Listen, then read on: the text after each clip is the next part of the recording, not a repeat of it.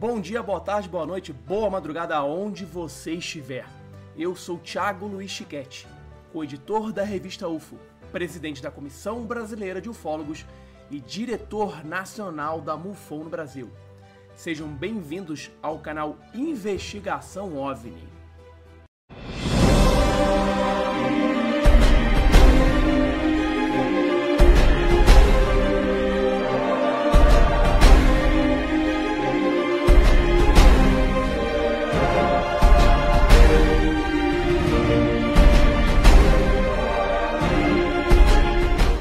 Hoje trago para vocês um caso investigado pelo saudoso e incrível Claudeir Covo, o caso Sacomã.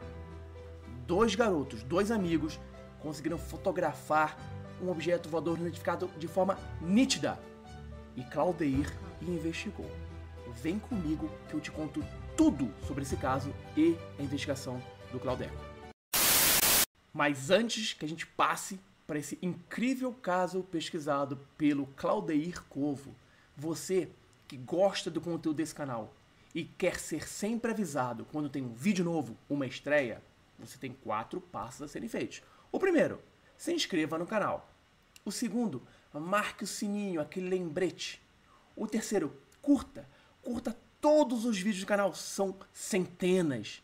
E também, por fim, comente em todos os vídeos. Fale de onde você é, faça uma pergunta, põe um emoji, alguma coisa. Dessa forma, o YouTube vai entender que você é uma conta ativa, você gosta do canal e do seu conteúdo, e sempre que tiver uma estreia, um vídeo novo, você vai ser avisado e não vai perder nada, nenhuma novidade. Então, com vocês, o caso Sacomã, pesquisado pelo inesquecível Claudeir Covo.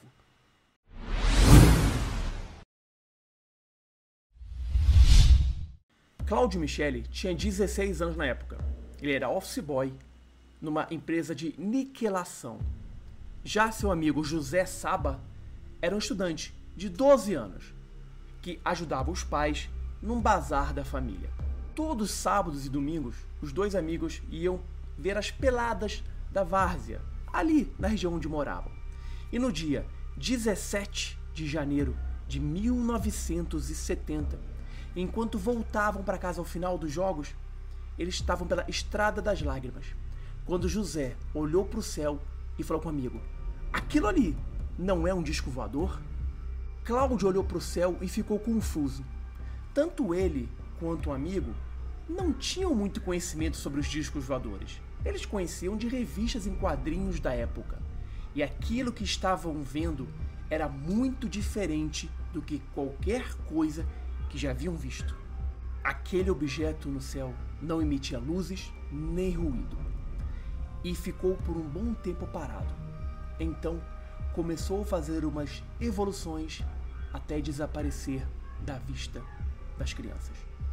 Eles tinham certeza que o que tinham visto era um genuíno, um autêntico disco voador. Os dois amigos ficaram ansiosos, entusiasmados, admirados com aquilo que tinham visto. Nunca, em sua consciência, imaginariam que seriam testemunhas de um objeto daquele. Pouco tempo depois do avistamento, eles voltaram para casa, mas com aquilo ainda na cabeça. Mas no dia seguinte, dia 18 de janeiro de 1970, um domingo, os dois amigos, munidos de uma câmera fotográfica Kodak, foram até o local do avistamento, na esperança de, quem sabe, conseguissem fotografar aquele disco voador. Por horas eles ficaram no local, mas infelizmente o objeto não apareceu. Frustrados, tiraram fotos de si mesmos e foram embora. Nos dias seguintes, na semana, Cláudio foi trabalhar normalmente, mas aquele disco voador não saiu da sua cabeça. Ele tinha uma sensação de que ele veria aquele objeto novamente e conversaria com seu tripulante. No sábado, então, dia 24 de janeiro, eles se muniram novamente da câmera fotográfica e foram até o local para ver se conseguiam finalmente fotografar aquele disco voador.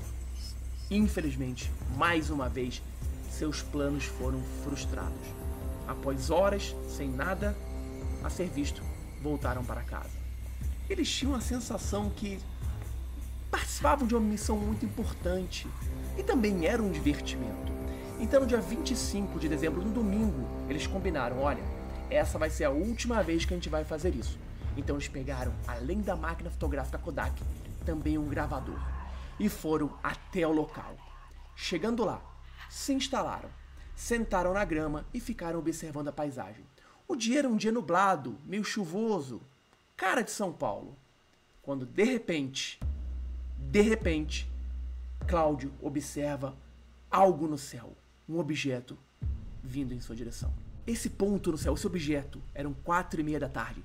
Aproximou-se rapidamente. Cláudio então pegou a câmera fotográfica e esperou o momento exato. Quando o objeto estava próximo, ele tirou a primeira foto. Em movimentos circulares, o objeto começou a se afastar para a cidade de São Caetano do Sul. Cláudio então tirou uma segunda foto e uma terceira, quando o objeto já estava mais distante, até que desapareceu da vista dos meninos. Começou então a cair uma fina garoa e eles, com medo de estragar o equipamento, correram para casa. Cláudio chegou em casa às 5 horas da tarde. No dia seguinte, claro, Cláudio levou o filme para revelar.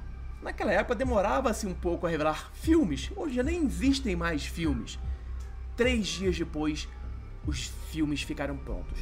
A primeira e segunda foto estavam nítidas. A terceira havia velado, queimado. Cláudio mostrou para parentes e amigos. Alguns acreditaram em suas histórias. Outras pessoas não. E o grande Claudeir Covo, que investigou esse caso com outros ufólogos, colegas também, começou a levantar detalhes interessantíssimos desse caso. Naquela semana, entre os dois avistamentos, Cláudio sentia em seu interior uma estranha sensação de que iria rever o disco voador e, quem sabe, talvez, até conversar com seus tripulantes. Aquela convicção tão forte, era tão forte, que a sua própria mãe lhe comprou um gravador Fuji Sherry.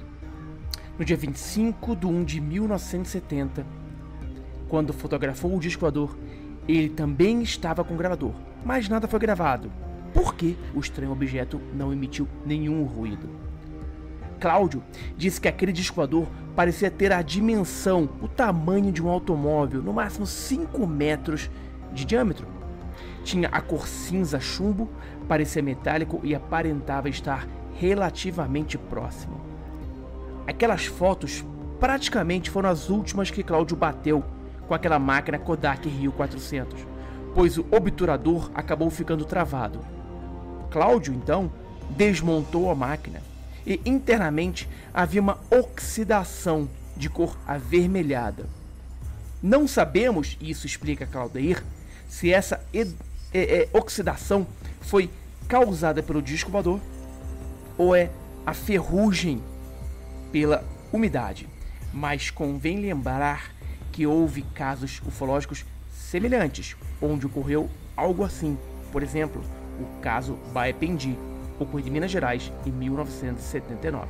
No dia 18 de maio de 1970, Cláudio passava pela cidade, quando passou em frente à sede do jornal Diários Associados.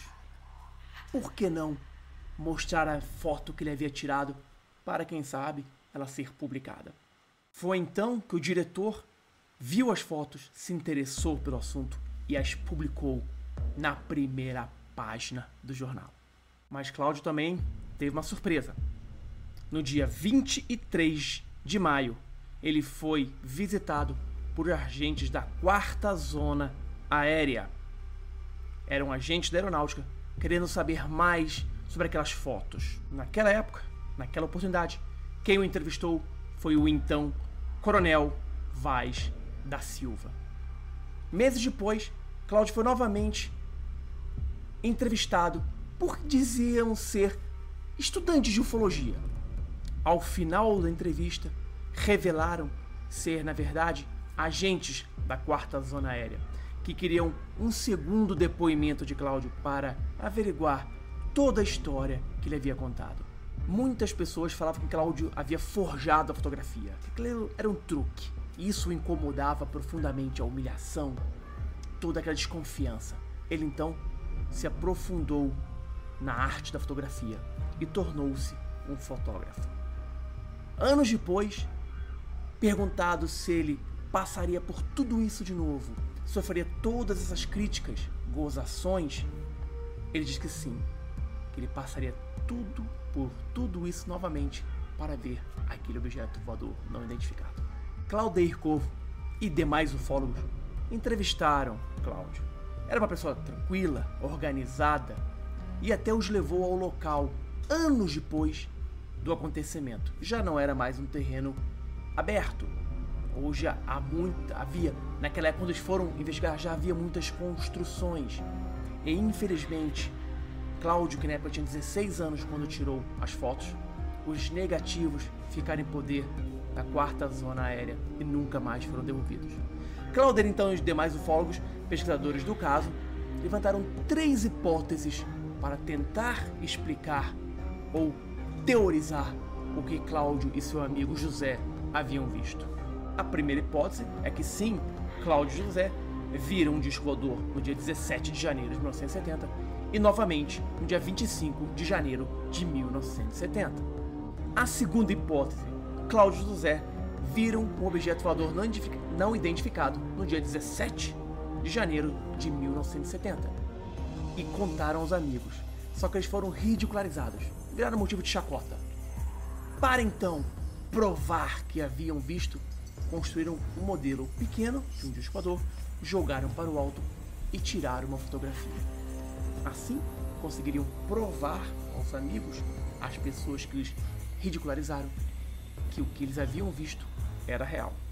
E a terceira hipótese é que eles nunca viram nada, mas gostavam do tema. Então, construíram toda uma história, um enredo, inclusive com um modelo pequeno, construído, jogando pro alto e tirando a foto. Dessa forma, poderiam fazer brincadeiras com os amigos, mostrando que eles teriam tido um contato com um objeto voador não identificado. Na pesquisa de Claudeir Covo, ele pegou essas 3 hipóteses e deu porcentagens para cada uma. A primeira, de que tudo seria verdade, ficou em 50%.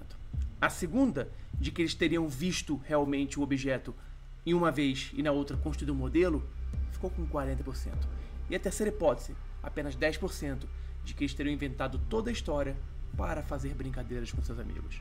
Por fim, há pontos positivos e negativos. Positivos é que Cláudio sempre esteve muito aberto a receber pessoas para contar o relato, mostrar aonde foi, mostrar as fotos e contar sempre a mesma história. O negativo realmente seria a falta dos negativos daquela foto. Dessa forma, não se pôde fazer uma análise detalhada da imagem original da fotografia do objeto. Mesmo assim, Claudeir Covo e demais ufólogos que pesquisaram o caso consideram o caso verídico, sem mesmo poder provar que aquela foto seja verdadeira. Mas esse caso, que é chancelado pelo grande e eterno Claudeir Covo, mostra pra gente que realmente estamos sendo visitados por algo. E essas imagens, algumas das mais nítidas de toda a ufologia, está aqui para corroborar, mais uma vez, um caso ufológico.